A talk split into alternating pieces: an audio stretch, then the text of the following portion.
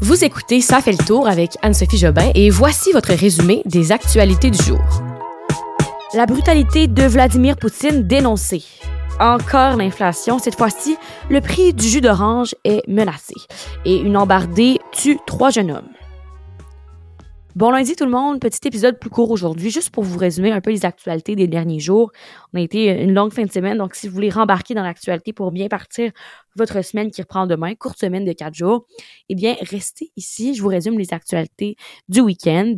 Alors euh, voici les nouvelles du lundi 10 octobre 2022. Première nouvelle, c'est en lien avec la guerre en Ukraine parce qu'aujourd'hui, Biden, Joe Biden, le président américain, euh, a fermement condamné la pluie de bombardements russes en Ukraine. Il a dit que c'était une preuve absolue là, que son homologue russe, Vladimir Poutine, était très brutal parce qu'il y a eu quand même 11 morts et 89 blessés en Ukraine. Il euh, faut parler là de ce qui s'est passé un peu plus en détail. Alors, ce qui s'est passé, c'est que les autorités ukrainiennes, eux, ont dit que l'armée russe avait tiré 83 missiles lundi, dont environ la moitié qui ont été interceptés.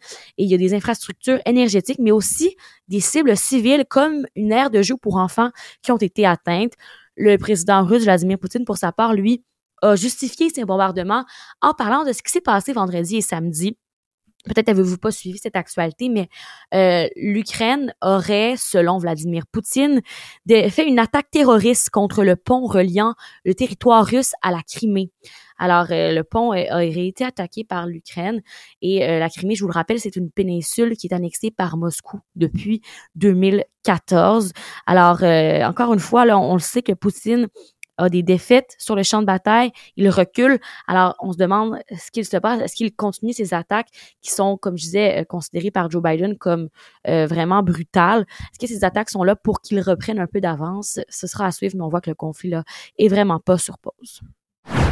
Encore une nouvelle d'inflation. Euh, je suis désolée, j'ai pas le choix de vous en parler parce que là, c'est un aliment, euh, plutôt une boisson qui, je crois, touche beaucoup de personnes dans leur quotidien, surtout au déjeuner, le jus d'orange.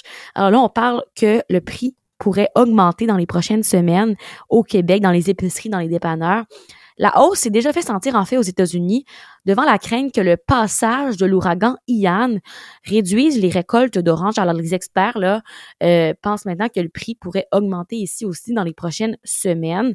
Selon un expert qui a accordé une entrevue à LCN, Sylvain Charlebois, un expert économique, le prix pour le concentré, jus d'orange concentré est congelé est monté à 2 dollars américains et euh, avant ben, c'était environ 45 euh, sous de moins au début de l'année 2022. Alors une hausse assez rapide. Et ben, c'est sûr que ça a un impact parce que les oranges, c'est vraiment dans le sud et on le sait, la Floride a été touchée et les régions un peu plus au sud aussi. Parlant de nouvelles économiques aussi, euh, petit commentaire sur cette nouvelle qui est sortie aussi ce matin.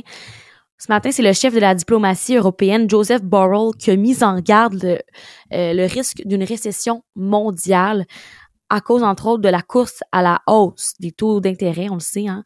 C'est la Réserve fédérale américaine qui a vraiment haussé euh, ses taux d'intérêt. Et là, on a vraiment peur d'une récession mondiale. Je n'ai pas les détails, le temps pour vous décrire, mais ça va être une nouvelle à suivre dans les prochains jours triste embardé qui a fait trois morts et un blessé en Montérégie hier soir. Alors, c'était un une automobile à bord euh, de laquelle prenaient place quatre jeunes personnes, trois morts et un blessé, dont le conducteur de 19 ans et deux autres passagers de 18 ans le conducteur, lui, serait resté coincé là, dans la carcasse de l'automobile. Et la passagère de 16 ans, elle, a été transportée à l'hôpital. Sa vie ne serait plus en danger. C'est ce qu'a indiqué ce matin la Sûreté du Québec. Mais euh, c'est ça, l'accident hier vers 19h15 sur la route 239 à Saint-Robert. C'est pas très loin de Sorel-Tracy. Histoire très triste pour ces euh, quatre jeunes personnes. Rappelez-vous, la semaine passée, la Corée du Nord euh, avait simulé des frappes nucléaires et ça, ça avait beaucoup inquiété le reste du monde. Eh bien, aujourd'hui, la Corée du Nord a dit qu'elle avait simulé ces frappes nucléaires et que c'était tactique, en fait, euh, dans les deux dernières semaines. Et euh, c'était vraiment le supervisé par le dirigeant Kim Jong-un. Hein. Et c'était en réponse, entre autres, à la réponse militaire posée, selon elle bien sûr, par les États-Unis et leurs alliés dans la région. Alors, euh, on sait que le dirigeant nord-coréen a fait l'acquisition d'armes nucléaires tactiques et sa priorité numéro un en janvier 2021, c'était de développer les forces nucléaires du pays.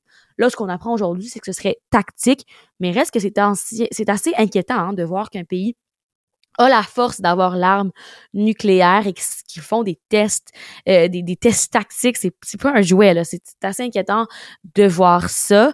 Et là, vraiment, d'autres essais là, euh, menés les jours suivants ont consisté, entre autres, à simuler la neutralisation d'aéroports en Corée du Sud. Alors, c'est vraiment pas beau à voir. On voudrait pas que ça arrive pour de vrai.